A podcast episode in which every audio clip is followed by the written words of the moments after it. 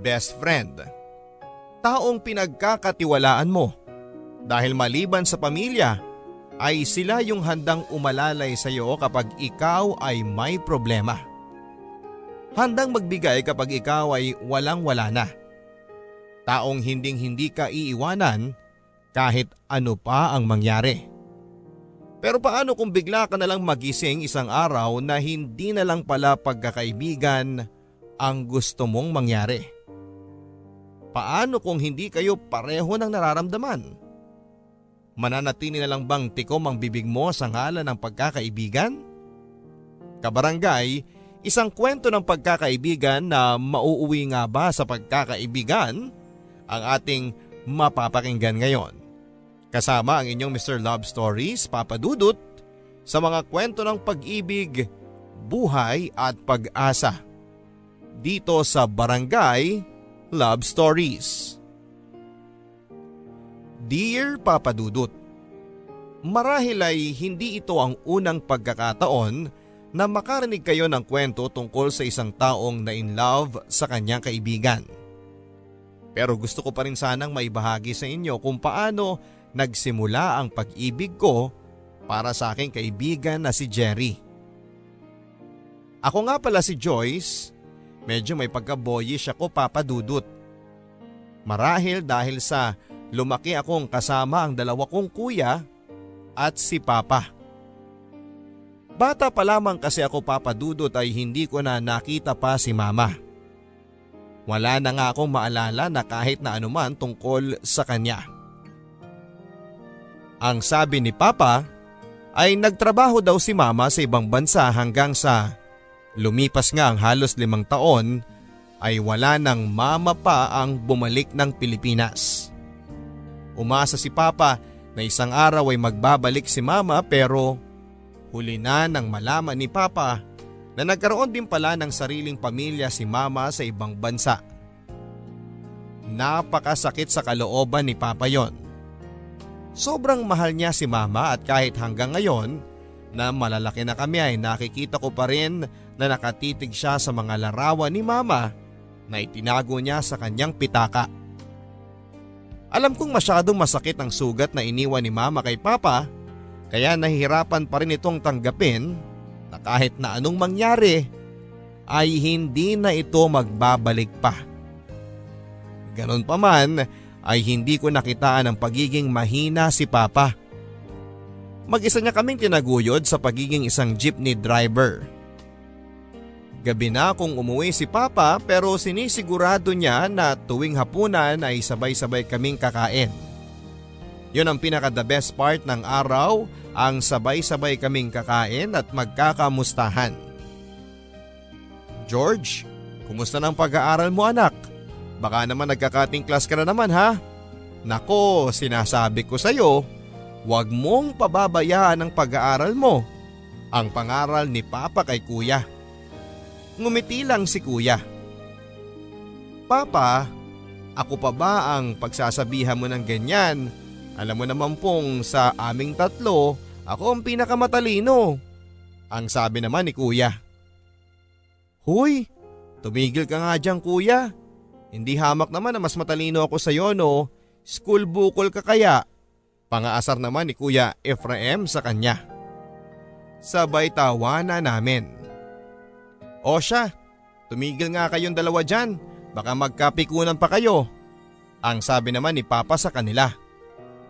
Maya-maya pa'y ibinaling naman ni Papa ang tingin niya sa akin. Oh, ang unika iha ko naman.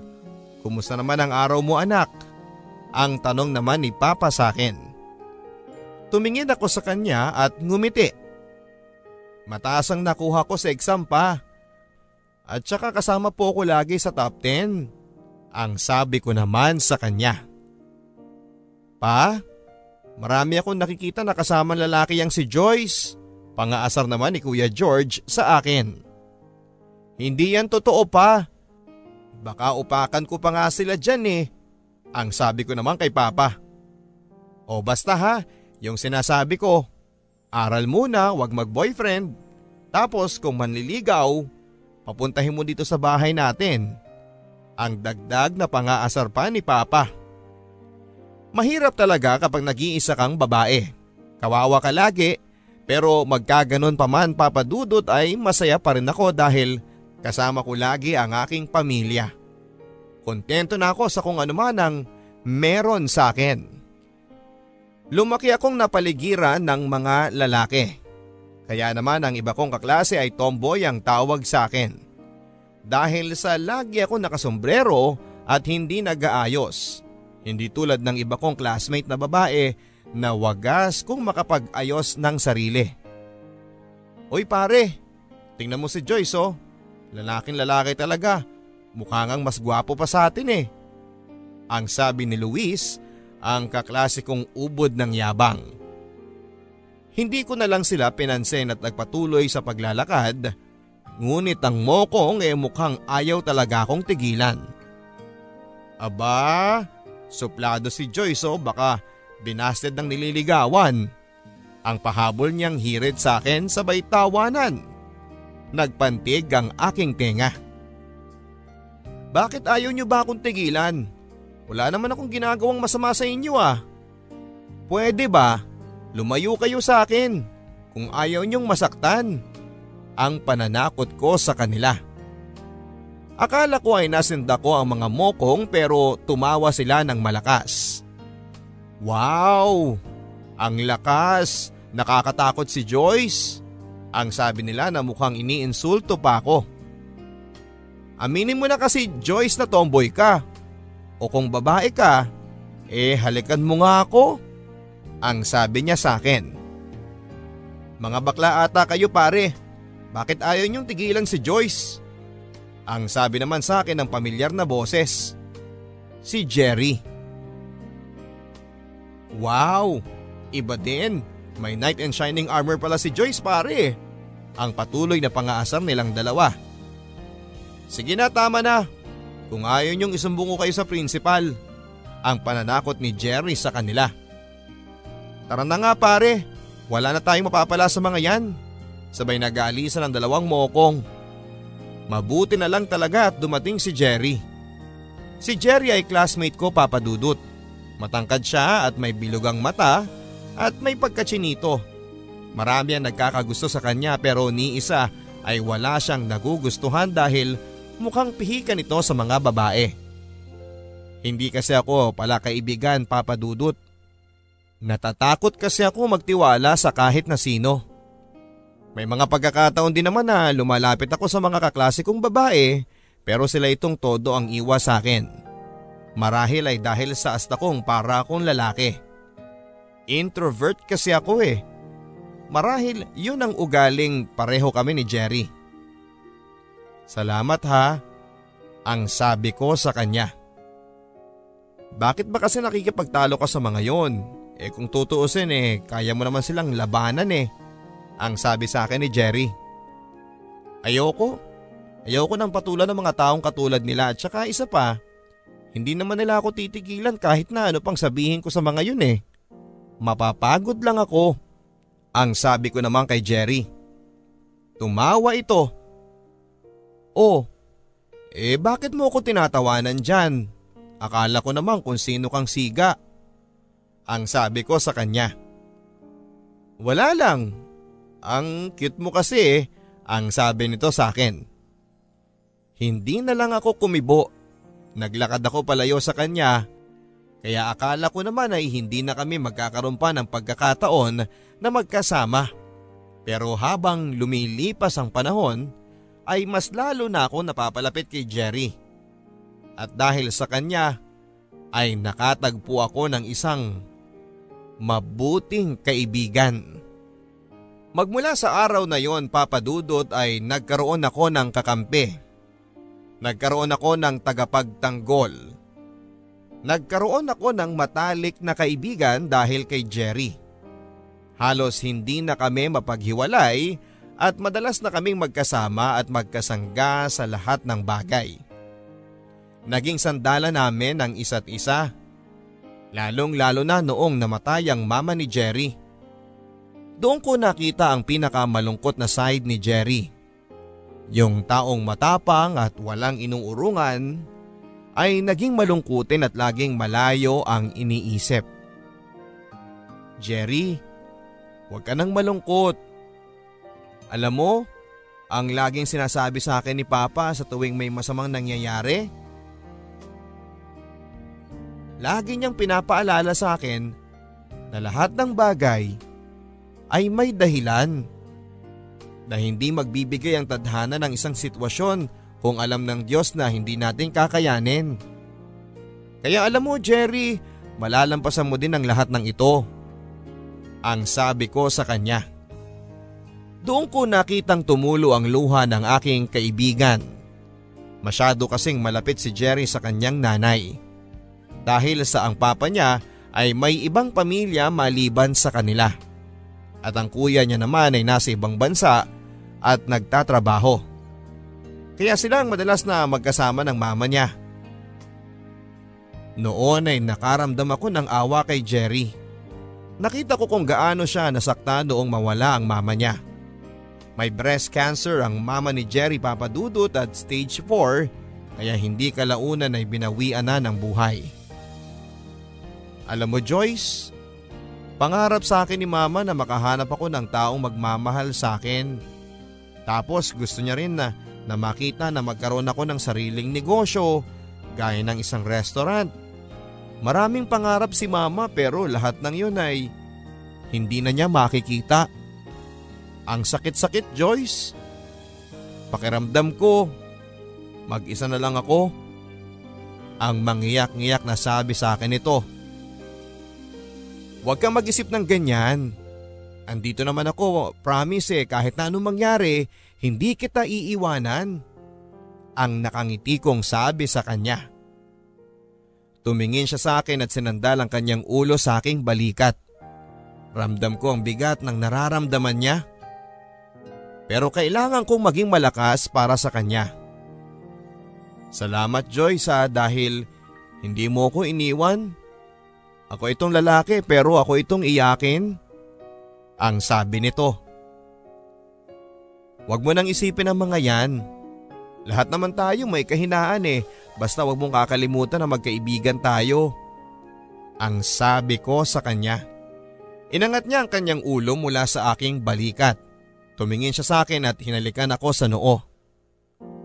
Salamat Joyce, ang nakangiti niyang sabi sa akin. Ang sarap sa pakiramdam papadudot na may tao pala akong napapasaya at natutulungan. Ngayon, maliban kina Papa at sa aking kuya ay naging inspirasyon ko din si Jerry para magpatuloy sa buhay. Pagtungtong namin ng third year high school ay unti-unti kaming naging tampulan ng tukso. Marahil dahil sa kadahilan ng lagi kaming magkasama. At nakarating ang lahat ng yon sa aking mga kuya at lalo na kay Papa. Anak, magsabi ka nga sa akin ng totoo. Nanliligaw na ba sa'yo si Jerry? Ang tanong ni Papa sa akin habang kumakain kami ng hapunan. Nakita ko ang mga tingin ni kuya sa akin na sobrang nakakainis. Papa naman eh, hindi nanliligaw sa akin si Jerry. Isa pa, magkaibigan lang kami. Best friend ko siya. Ang sagot ko naman sa kanila. Wait, totoo ba yan Joyce? Naku kung ako sa'yo sabihin ko na lang kay Papa ang totoo. Ang panunukso sa akin ni Kuya. Tinignan ko siya ng masama tapos ay kitang kita mo talaga kay Kuya Papa Dudut na nang iinis talaga siya. Ano ba nga aminin ko kay Papa Kuya eh yun naman talaga ang katotohanan. At saka bakit nyo ba sa akin pinipilit yung tao? Ang bait na nga nung tao sa akin eh pinag-iisipan nyo pa na kung ano-ano. Ang galit na sabi ko sa kanila. Napansin ni Papa na medyo napikon ako kina kuya. Kaya naman pinatigil na niya ang mga ito. Anak, huwag ka na magalit sa mga kuya mo. Alam mo naman na ikaw lang ang babae sa pamilya natin kaya nagiging protective lang kami sa'yo. Sana anak, huwag mong masamain yan ha. At saka bata ka pa. Marami pang pwedeng mangyari. Ang sabi sa akin ni Papa. Papa naman eh, isa ka pa rin eh. Pero promise, kaibigan ko lang po si Jerry. At saka, Yang ligaw-ligaw na yan. Wala pa sa isipan ko yan. Alam mo naman pa na ang pangarap ko ay makapagtapos ng pag-aaral at magkaroon ng isang magandang bahay at kayo nila kuya, bibilhan ko kayo ng sasakyan. Pangako pa, magiging isang engineer ako balang araw. Nakangiti kong sabi kay Papa. Nakita ko ding umiti si Papa sa akin. O ayan ha, huwag nyo nang kulitin pa ang kapatid ninyo. Sige kayo, hindi kayo niyang bibilhan ng kotse. Ang pabirong sabi ni Papa kina kuya. Oo na nga dyan pero kapag sinaktan ka ng Jering yan ha, sabihin mo lang sa amin para matikman niya tong muscles namin. Ang pangungulit ni kuya sa akin. Sabay tawanan sila. Kahit makukulit ang mga kuya ko papadudot at kahit lagi akong tinutokso, mahal na mahal ko pa rin sila. At hindi ko ipagpapalit ang aking pamilya sa kahit na anumang yaman sa mundo. Simple man ang aming pamumuhay papadudot ay masayang masaya akong kasama sina Papa at ang aking makukulit na kuya. May date ka na ba sa prom? Ang sabi ni Rico sa akin, classmate ko papadudot na ubod ng gwapo. Pero sobra din sa pagiging mahangin. Malapit na kasi ang JS prom namin kaya naman siguro ay excited lang ang lahat para doon. Maliban sa akin na wala namang balak na magpunta dyan. Iniisip ko pa lang nasasayaw ako at magsusuot ng gown at ng sapatos na may takong ay halos manginig na ang katawan ko. Hindi ako pupunta yun ang sabi ko sa aking sarili. Sorry Rico ha pero hindi naman kasi ako pupunta at saka isa pa eh tamad akong pumunta sa mga okasyon na ganyan. Matutulog na lang ako. Ang sabi ko sa kanya. Alam mo, kaya kita gustong gusto eh. Kasi iba ka sa mga kaklase nating babae. Medyo weird ka pero kakaiba ka sa kanilang lahat. Ewan ko ba papadudot kung ano ang nakita ni Rico sa akin pero in fairness naman sa kanya ay natouch ako. Sorry Rico ha, hindi ko talaga hilig ang pagsasayaw pero salamat kasi akong naisip mong yayain. Ang sabi ko naman sa kanya. Hi, ganito pala ang feeling ng nagdadalaga. Ang daming pagbabago. Ang iba kong ang classmates may nalalaman pa na kung ano-ano tungkol sa ligawan at love. Samantalang ako ay focus lang sa pag-aaral. Pero siguro balang araw ay maintindihan ko din ang mga yan. Ang akala ko ay walang nakaalam na niyaya ako ni Rico na maging date niya sa JS prom. Pero laking gulat ko nang tuksohin ako ni Jerry. Hoy, ikaw ha? Akala ko ba best friend mo ko? Pero bakit di mo naman sinabi sa akin na type ka pala ni Rico? Ang panunokso niya habang nasa kantin kami. Ano bang sinasabi mo dyan ha? Ang tanong ko naman sa kanya. Kunwari pa to, huwag ka na magpakipot dyan. Nakita ko kayo ni Rico na nag-uusap. Narinig ko na niyaya kanyang maging date niya sa prom. Kilig na kilig ka nga eh. Ang pangungulit nito. Hoy, tigilan mo nga ako dyan Jerry ha. Ano bang sinasabi mong kinikilig ako? Eh hindi nga ako pumayag eh. At saka anong gagawin ko sa prom? Sasayaw? Wag na no. Magbabasa na lang ako ng comics tapos itutulog ko na lang. Baka sakaling tumangkad pa ako. Ang sabi ko dito. Aminin mo na kasi. Type mo din si Rico no? Bakit ayaw mo siya? Eh gwapo. Tapos eh mukha pang koreano, gaya ng mga pinapanood mo. Ang sabi niya sa akin. Dinilatan ko siya ng mata. Isa pa talagang kulit mo sa akin eh, babatuhin na kita ng sapatos ko. Ilang ulit ko bang sasabihin na hindi ko siya type at saka wala akong oras sa mga ganyang bagay no. Hindi ko priority yan. Ang sabi ko naman dito. O siya, sige na. Hindi na kita tutoksuhin pa. Umaapoy na yung ilong mo eh. Pero kung yayain kita sa prom, pupunta ka ba? Matitiis mo ba ang best friend mo na walang kasama? Ang sabi nito sa akin na may paawa effect pang nalalaman. Um, pwede siguro. Ang sagot ko. Ano ba yan? Parang hindi naman kita kaibigan. Matitiis mo talaga ako no? Ang tanong niya ulit sa akin. Pwede bang pag-isipan ko? Ang kulit mo din oh. Ang sabi ko sa kanya. O sige pero ilibre mo muna ako ngayon ng fishball. Nagugutom na ako eh at saka para hindi na rin kita isumbong sa papa mo na nagpapaligaw ka na. Sabay tawa ni Jerry at takbo niya. Nakakainis talaga itong best friend ko pero ano bang gagawin ko? Sigurado naman ako na magtatampo si Jerry kapag hindi ako pumayag sa gusto niya. Alam kong gaya ko ay mahiyain din yan na makihalubilo sa ibang tao. Pero dahil sa kaibigan ko siya at ayoko namang makitang mag-isa siya sa araw na yon ay pupunta na nga lang ako. Nagpaalam ako kay Papa sa plano kong pag-attend ng prom at laking gulat ko naman papadudot na agad siyang pumayag. Kinausap niya si Tita Zenny na tulungan ako sa paghahanap ng gown na gagamitin ko. Buti na lang talaga at magaling pumili si tita ng simple na gown.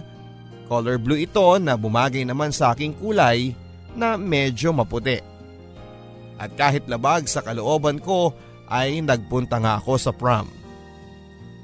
Medyo kinakabahan ako noon papadudot. Kasi first time kong magpakababae. At sigurado ako magtataka si Rico dahil ang sinabi ko sa kanya ay hindi ako pupunta. Pagdating ko sa gym ng school namin na hindi na mukhang gym ng araw na yon dahil pinuno nila ng bulaklak at makukulay na tela, ay sakit sa paa ang naramdaman ko. Siguro dahil sa sapatos na binili sa akin ni tita. Paghakbang ko ay muntik na akong matapilok pero buti na lang at tamang-tamang pagdating noon ni Jerry.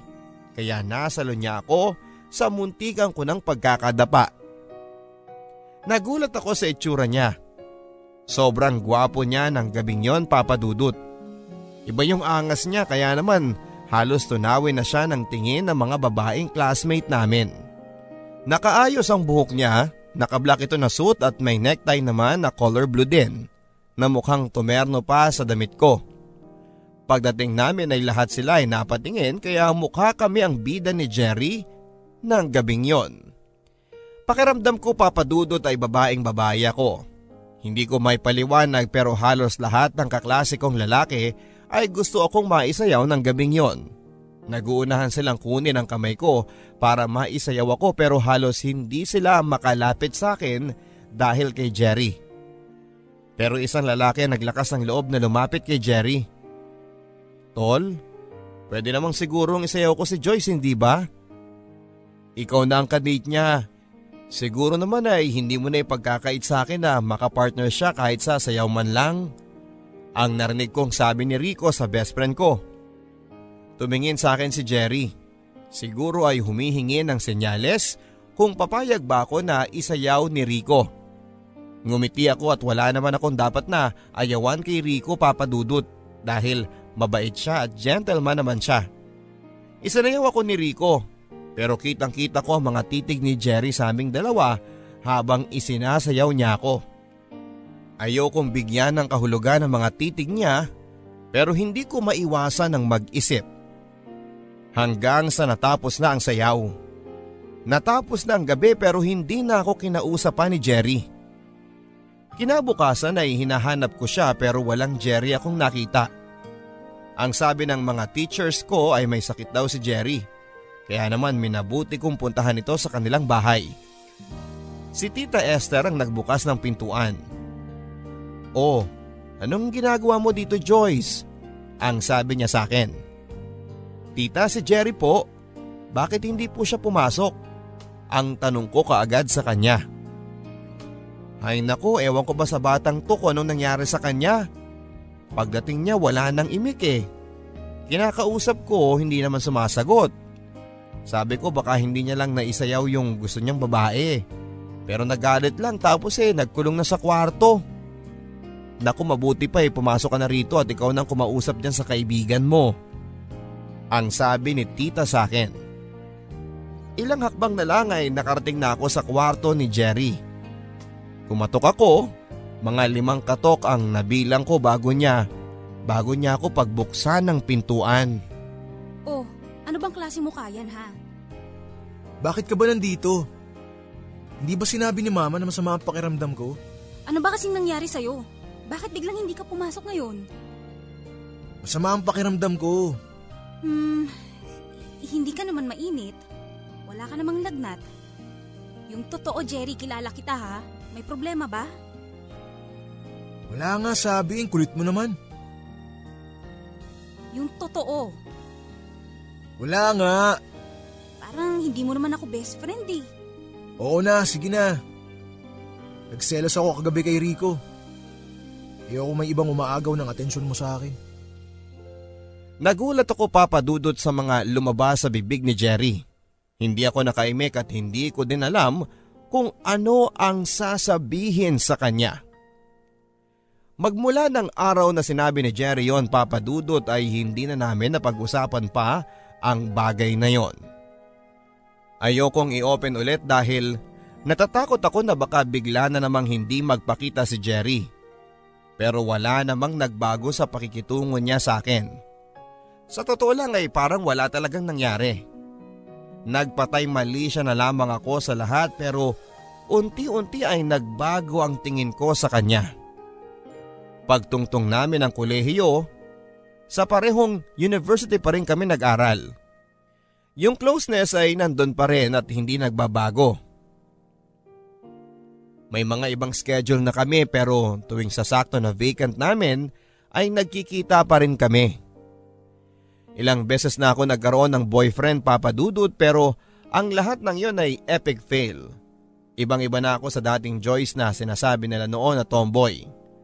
Natuto akong mag-ayos. Natuto akong mahalin ang sarili ko bilang isang babae. Tuwing linggo naman ay magkasama kami ni Jerry na nasa bahay lang. Kanya-kanyang aral, magbabasa dito, magbabasa doon at minsan naman ay maaga kaming nagsisimba pagkatapos namin magsimba ay dederecho sa mall tapos ikakain. Tapos uuwi na sa bahay. Ganon lang ang buhay. Pero isang araw, muntik na akong mahagip ng isang motor. Akala ko eh katapusan ko na papadudot. Patawid ako sa kabilang kanto. Tinawag ko si Jerry at hindi ko napansin ang mabilis na motor. Bastang nakita ko lang ay mabilis ang pagtakbo ni Jerry. Hinila niya ako at pareho kaming natumba. Galit na galit yung driver. Ano ba? Sa susunod ayusin niyo ang pagtawid ninyo ha.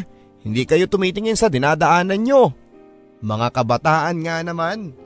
Ang sabi niya. Nakakatakot ang mukha nito. Naka-helmet siya at itim na leather jacket para siyang goons sa isang palabas sa TV. Kaya hindi na kami nakapagsalita pa ni Jerry. Maya-maya pa ay umalis na ito at pinatakbo ng mabilis ang kanyang motorsiklo. Okay ka lang? Ang tanong sa akin ni Jerry. Halos maluha-luha ako noon. Hindi dahil sa malaking gasga sa aking siko sa pagkakatumba namin sa semento. Kundi dahil sa tears of joy na buhay pa ako. Muntik-munti ka na ako doon kung hindi dahil kay Jerry. Salamat best friend ha. Ang sabi ko sa kanya sabay yakap ng mahigpit dito. In that instant papadudot, I feel complete. Yung wala na akong mahihiling na ibang mas magandang bagay dahil andito na siya. Si Jerry. Biglang bumilis ang pintig ng puso ko. Hindi ko maintindihan. Kakaibang bilis ng pagpintig nito ang aking naramdaman.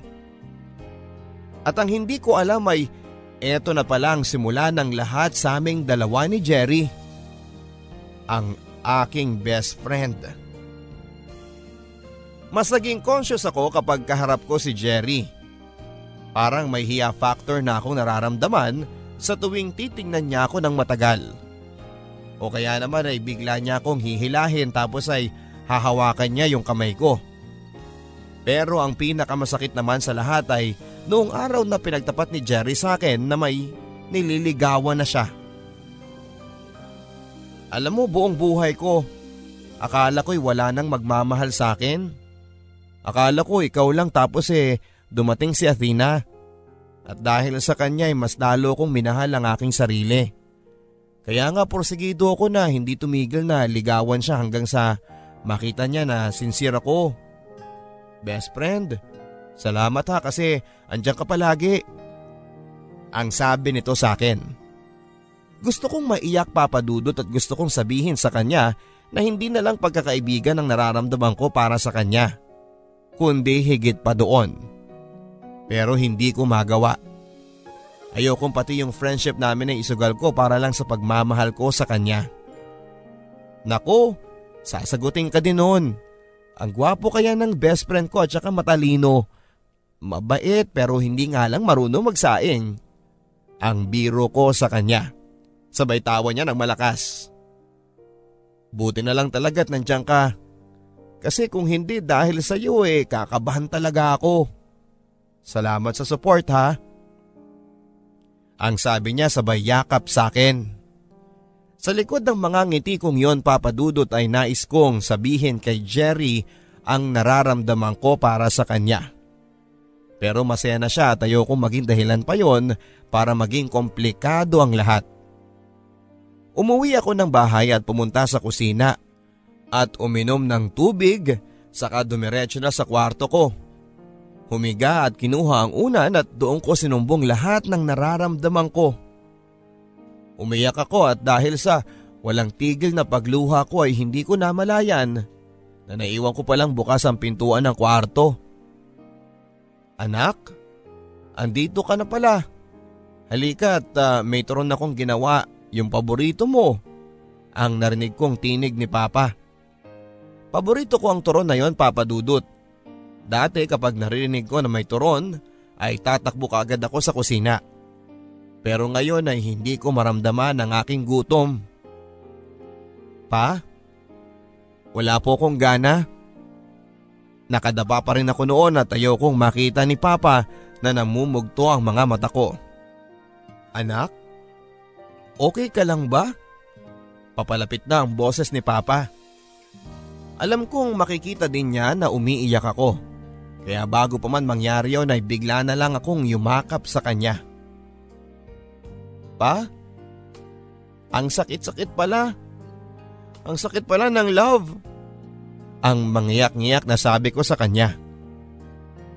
Anak, ikwento mo kay Papa. Ang sabi nito sa akin. Inalis ko ang pagkakayakap ko sa kanya at hinarap ko si Papa. Pa? Hindi ko naman inaasahan na mai-inlove ako eh. Hindi ko alam kung kailan nagsimula pero nung naramdaman ko na, noong sigurado na ako, wala na hindi na pwede. Ang sabi ko at inayos ni Papa ang buhok ko na tumatakip sa aking mga mata. Anak, si Jerry ba tong tinutukoy mo?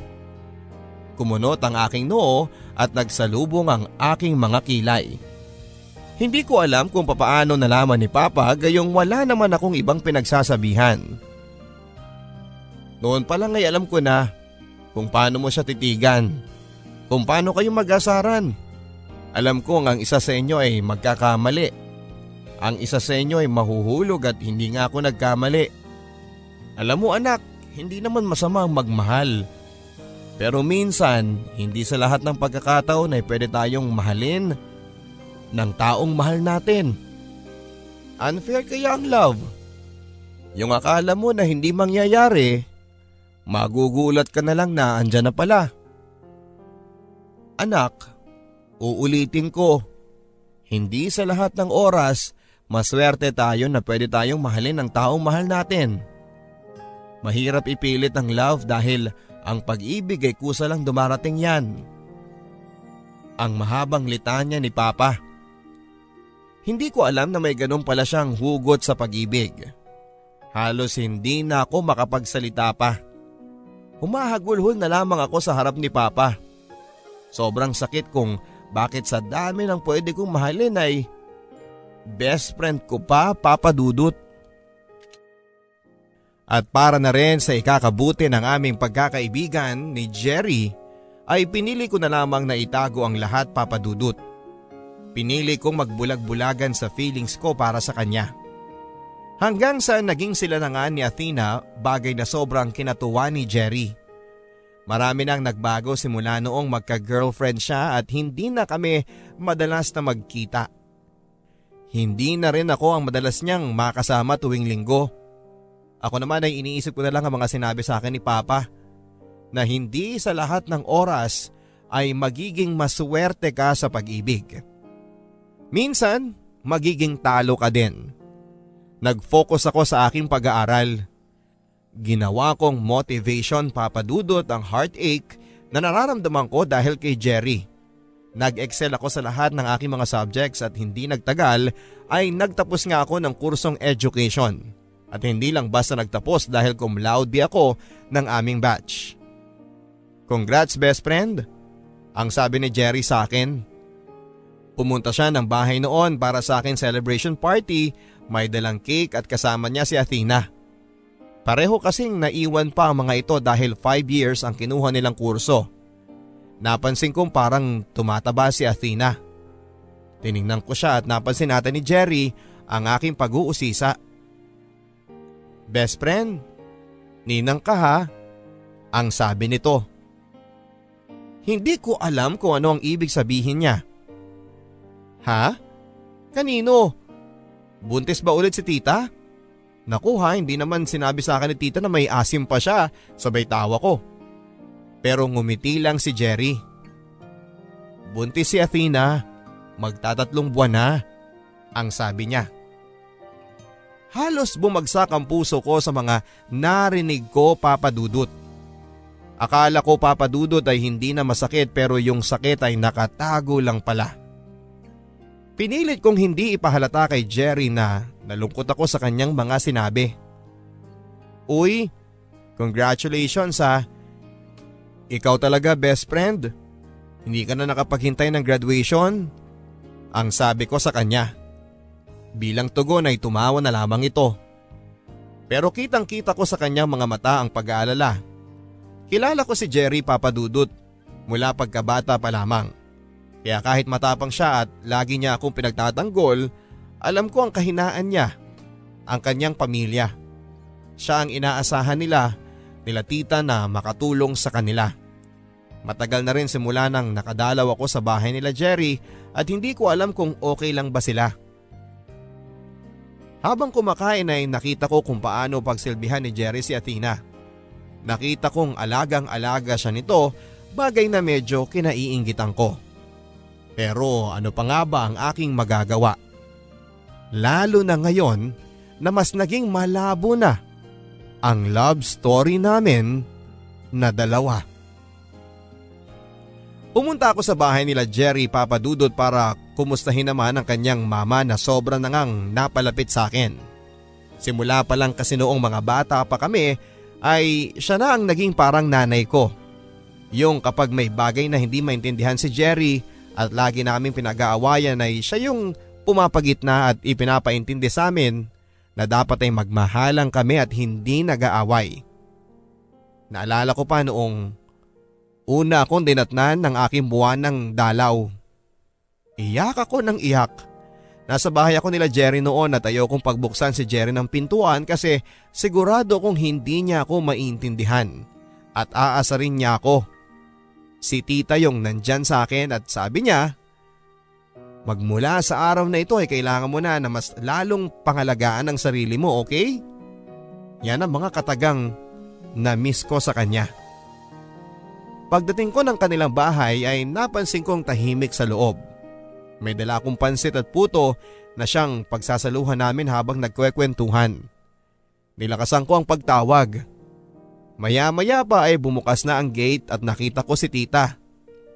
Mugto ang kanyang mga mata. Ibang iba sa babaeng nakilala ko noong mga bata pa lamang kami ni Jerry.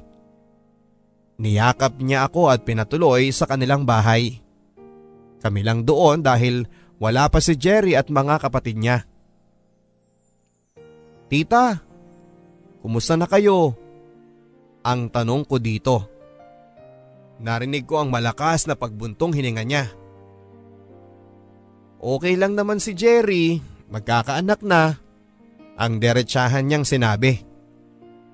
Tita sorry po ha kung hindi ko nasabihan si Jerry. Sa totoo lang tita ako man ay nagulat Napahinto ako dahil hindi ko namalaya na tumutulo na ang aking mga luha. Anak, alam kong mahal mo si Jerry, ang sabi ni tita. Tumingin ako sa kanya at niyakap ko siya. Wala akong masabi papadudot. Maya-maya pa ay dumating na nga si Jerry. Ma? Joyce, anong nangyayari? Bakit nagiiyakan kayo? Ang tanong nito sa akin. Tumayo ko at hindi ko alam kung anong nakain ko kung bakit biglang lumakas ang loob ko. Joyce, hindi mo man lang sinabi sa akin na pupunta ka pala. Di sana bumili man lang ako ng lechong manok para sa pinakamamahal kong best friend. Jerry, mahal kita. Alam ko naman yun. Siyempre, sweet ako at mabait na kaibigan. Jerry, mali ka. Dahil mahal kita higit pa sa isang kaibigan. Joyce, ano bang sinasabi mo dyan? Gusto kong pigilan yung feelings ko sa'yo pero hindi ko na kaya. Mahal kita, Jerry, noon pa. Pero, Pero ano, Jerry? Pero, hindi mo ako mahal? Na hanggang kaibigan lang ako? Tanggap ko naman yun eh, na hanggang dito lang tayo. Gusto ko lang malaman mo na mahal kita.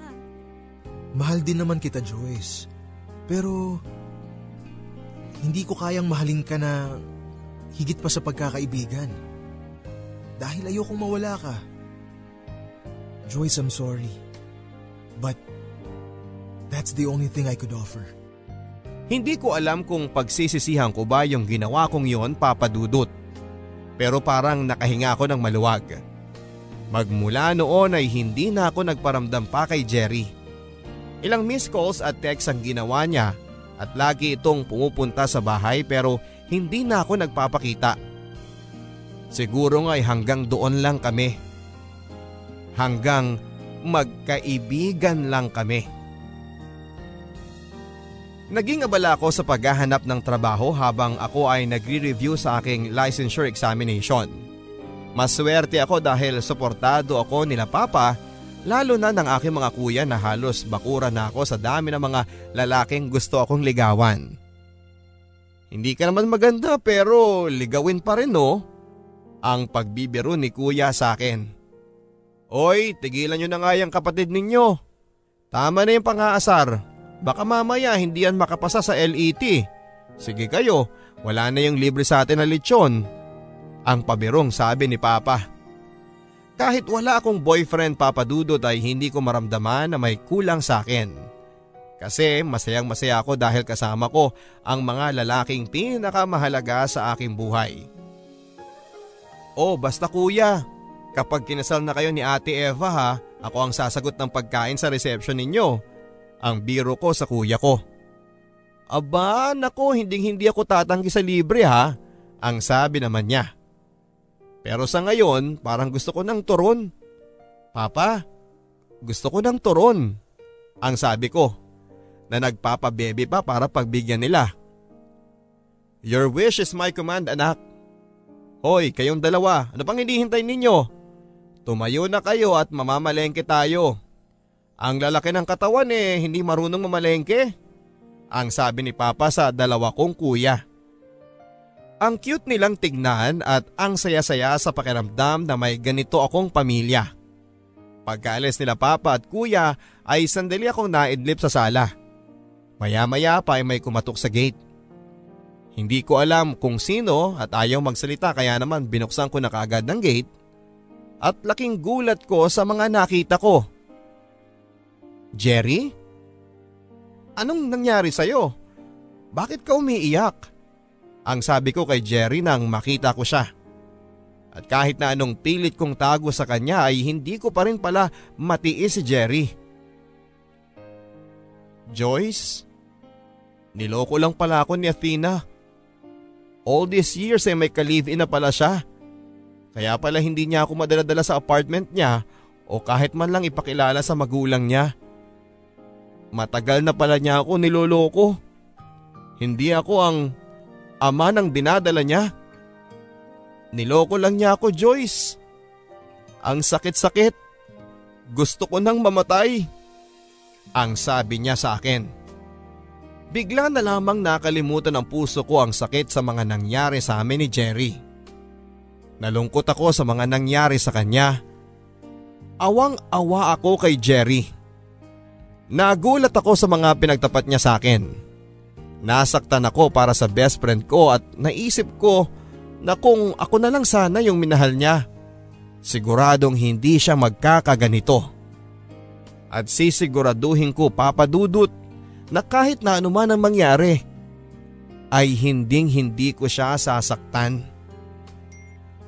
Gaya ng isang tunay na kaibigan ay tinulungan ko si Jerry na magsimula muli. Kinalimutan ko ang lahat ng mga nangyari at kahit mahirap noong una ay ako ang naging sandalan niya. Ako ang naging lakas niya ngayon gaya ng ginagawa niya sa akin noon at kahit papaano ay bumalik sa dati si Jerry na best friend ko.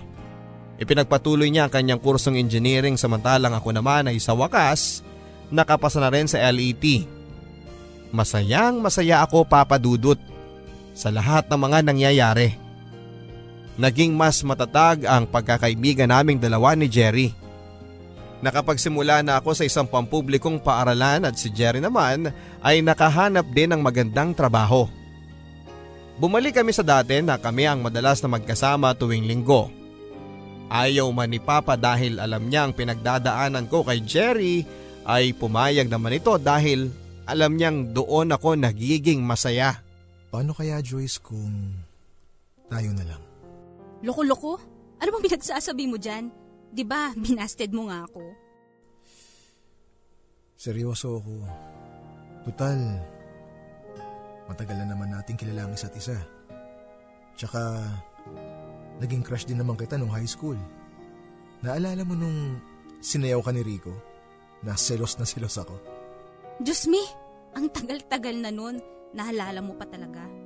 Pero, paano nga kung tayo na lang talaga? Ewan ko sa'yo. Joyce, paano kung mahalin din kita tulad ng pagmamahal mo sa akin? Okay lang ba sa'yo? Ah, uh, eh... Wait lang. Huwag mo sabihin naniniwala ka. Grabe ha. Siniseryoso mo naman masyado. Joke lang yun, uy.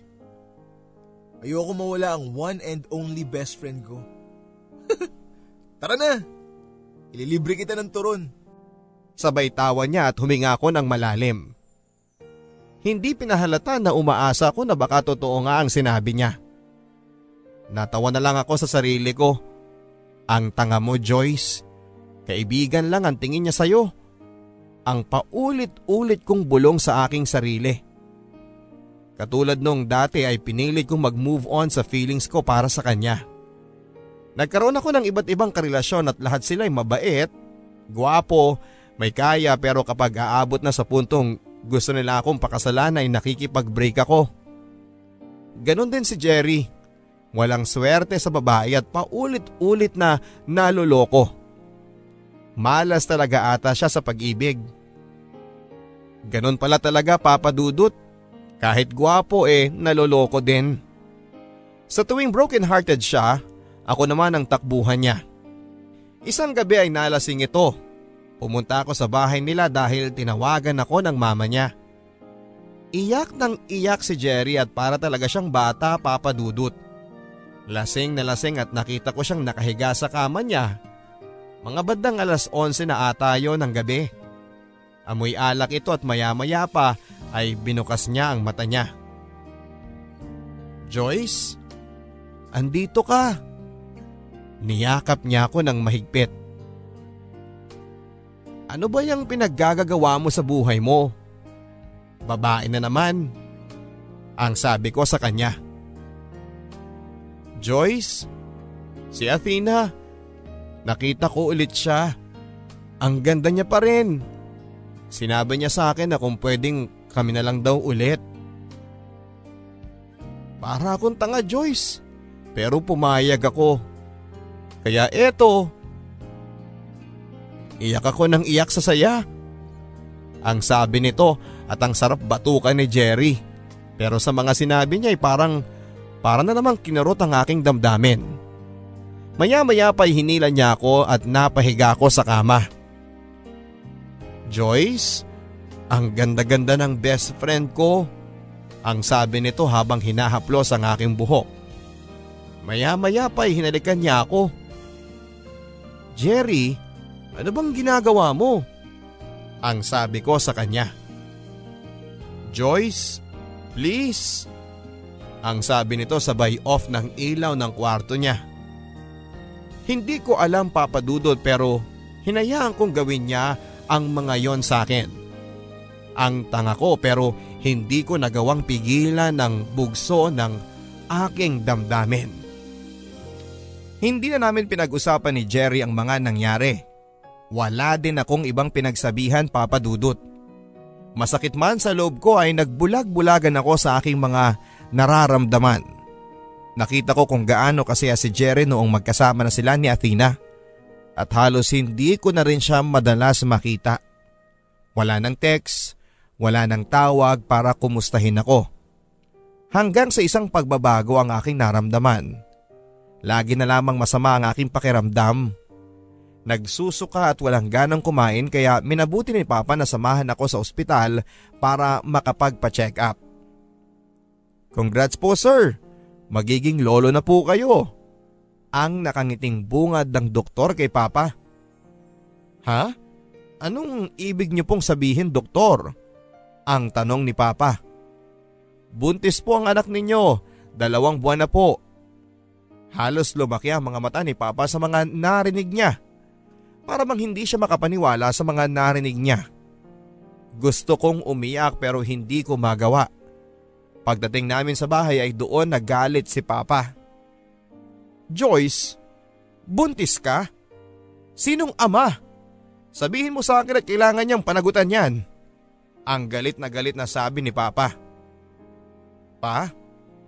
Si Jerry po. Ang sabi ko kay Papa. Anak?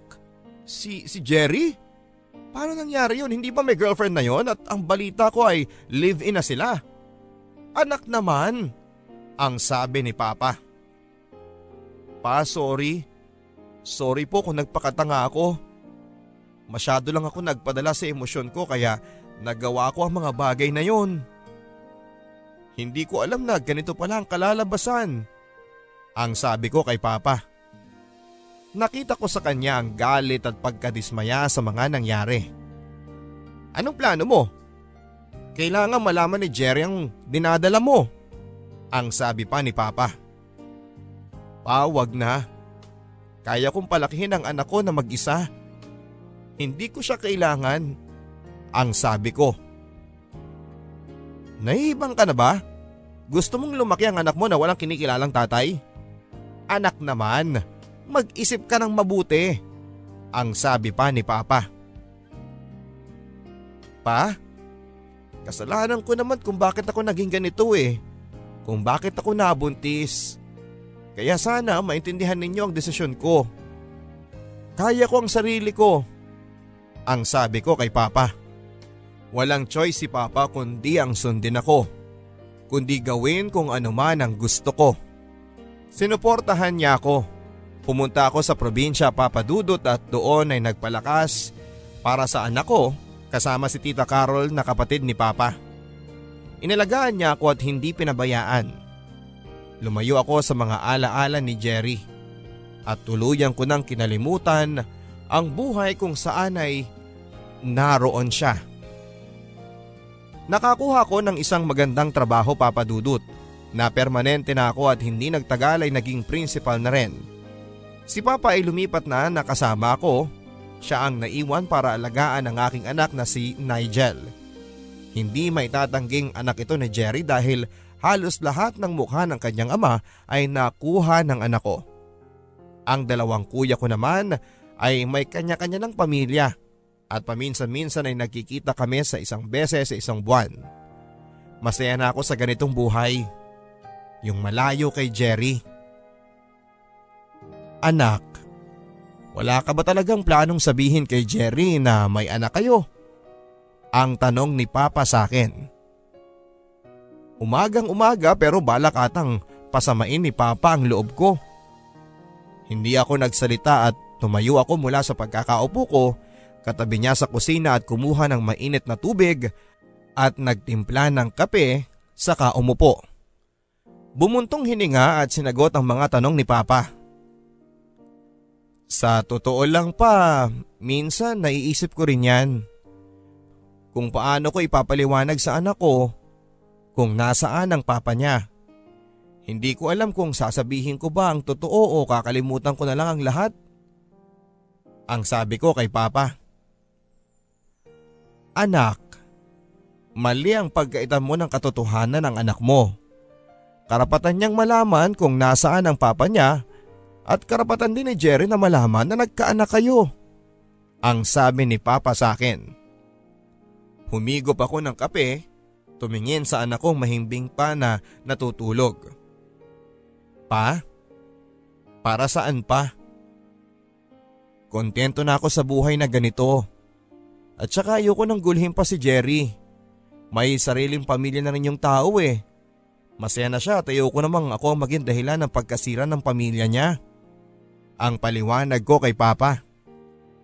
Anak, kung yan ang desisyon mo ay wala na ako magagawa basta andito lang ako. So suportahan kita sa kahit na ano pang pagdaanan mo. Ang sabi ni Papa sabay hawak sa balikat ko. Salamat Papa, ang tugon ko sa kanya. Tatlong taon na rin ang lumipas at alam kong hindi habang buhay ay maitatago ko ang katotohanan sa aking anak.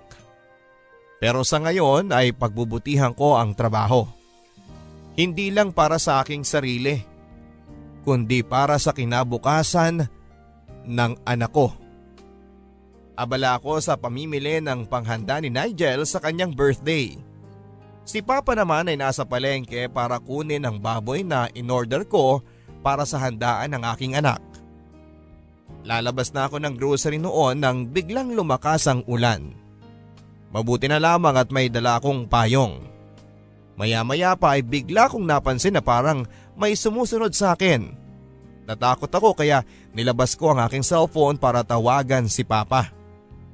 Bigla niyang hinawakan ang kamay ko at dahil sa paghila niyang yon ay nabitawan ko ang payong. Ang mga pinamili ko na nasa pushcart ay nabasa na. Pag angat ko ng aking ulo ay nakita ko ang isang pamilyar na mukha na ayoko na sanang makita pa. Jerry, anong ginagawa mo dito? Paano mo nalaman kung nasan ako? Joyce, hanggang kailan mo ba gustong itago? Hindi kita maintindihan. Ano bang pinagsasabi mo? Hinanap kita, Joyce. Tinawagan kita. Hinanap kita kung saan-saan pero siguro nga hindi mo mahanap ang taong pinagtataguan ka na. Aalis na ako, Jerry. Malakas na ang ulan. Joyce, mahal kita noon pa. Noon pa? Ano to? Joke na naman ba? Gino-good time mo na naman ba ako? Alam mo ba kung bakit walang tumatagal na babae sa akin? Kasi ikaw ang gusto ko.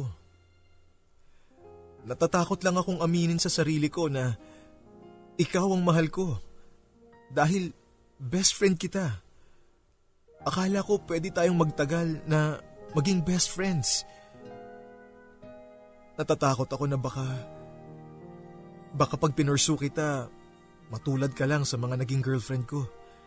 Kay Athena, na lagi na lang pinaparamdam sa akin na kulang ako.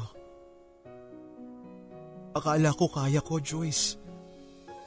Pero nung malaman ko sa kuya mo na may anak tayo, nagalit ako sa sarili ko. Dapat noon ko pa pala ginawa yun. Noon pa lang sana, pinili na kitang mahalin. Kaya pa ba natin? Kakayanin natin para sa anak natin, Joyce. Paano si Athena? May pamilya na kayo, di ba? Joyce, hindi bumalik si Athena. Sinabi ko lang yon para pagsilosin ka pero wala eh. Kasi mas pinili mo pa rin yung pagkakaibigan natin. Joyce, alam kong kasalanan ko ang lahat. Ang lahat ng nangyari. Kaya sana mapatawad mo ko. Pwede pa bang maging higit tayo sa Best friends? Pwede, Jerry. Mahal kita. Mahal na mahal kita, Joyce. Mahigpit ang yakap na ibinigay sa akin ni Jerry. Ibinalik ko ang pagkakayakap na yon. Ang sarap sa pakiramdam na alam ko sa aking sarili na hindi na ako nag-iisa. Dahil kasama ko ng muli si Jerry. Kadalasan ang buhay pag-ibig ay napakaraming twist and turns. Minsan maiisip mo na lang na sumuko ka pero naiisip mo yung taong mahal mo. Doon ay nabubuhayan ka ng loob na magpatuloy na muli. Akala ko'y tapos na ang kwento naming dalawa ni Jerry. Akala ko'y hanggang doon na lamang kami. Hanggang kaibigan lang pero naging higit pa sa inaasahan ko. Marami kaming pinagdaanan bago namin ma-realize na kailangan namin ng isa't isa na higit pa sa pagkakaibigan. Sa ngayon po papadudot ay masaya na kaming magkasama ni Jerry. Limang taon na po kaming kasal at masusundan na ang aming panganay na si Nigel ng isang baby girl. Si Papa naman ay kasama na rin namin. Minsan ay kinukuha siya nila kuya para pumasyal sa kanila. Pero kadalasan papadudod ay nandito siya sa bahay kasama ang anak ko. Ako naman ngayon papadudot ay isang working mom samantalang si Jerry naman ay isa ng ganap na engineer na nagtatrabaho sa isang construction firm. Wala na nga akong mahihiling pa na iba papadudot dahil nasa akin ang mga bagay na akala ko ay hanggang pangarap ko lamang. Sino nga bang mag-aakala na sa hinabahaba ng prosesyon? Kami din lang naman pala ng best friend ko ang magkakatuluyan sa bandang huli. Totoo nga na hindi mo mapipili ang taong mamahalin mo. Yung akala mong hanggang kaibigan mo lang ay pwede mo palang mahalin ng higit pa sa inaasahan. Hanggang ngayon papadudot, sa tuwing binabalikan ko ang mga napagdaanan namin ni Jerry ay hindi ko mapigilang ma-amaze sa tadhana. Kung ano ang para sa iyo ay makukuha mo talaga sa bandang huli. Ang best friend ko noon ay asawa ko na ngayon. Maraming salamat Papa Dudut sa oras na naibahagi ninyo at ng ating mga kabarangay sa aking kwento. Sa lahat ng mga single dyan, huwag sana kayong mawala ng pag-asa dahil baka ang pag-ibig na hinahanap mo ay makikita mo lang pala sa best friend mo. More power sa inyong programa Papa Dudut. God bless po. Ang inyong kabarangay, Joyce. Hindi na bago sa atin ang kwento ng pagkakaibigan na nauwi po sa pagkakaibigan. Pero ang kwentong binahagi sa atin ng ating bidang si Joyce ay isa sa mga natatangi. Dahil mas pinili niyang isakripisyo ang kanyang pag-ibig para lang sa pagkakaibigan. Hindi nga naman talaga mahirap mahalin ang mga kaibigan natin. Dahil sila yung madalas nating kasama at madalas nating bugahan ng lahat ng ating sama ng loob. Kaya marami ang nasasaktan kapag hindi sila minahal ng higit pa sa pagkakaibigan. Napakahirap nga namang pumili kung ano nga ba ang dapat na umiral. Ang pagkakaibigan ba o ang pagmamahalan ng higit pa sa kaibigan? Pero sadyang mapaglaro ang tadhana. Dahil kung nakalaan sa iyo ang isang bagay, yun talaga ang ibibigay niya. Kaya sana po kapag umabot ka sa punto ka barangay na kailangan mong mamili, sana'y hindi ka malito kung ano nga ba ang tunay na magpapaligaya sa iyo. Kung si friendship ba o si love ang paiiralin mo. Ako po si Papa Dudut sa mga kwento ng pag-ibig, buhay at pag-asa dito sa Barangay Love Stories.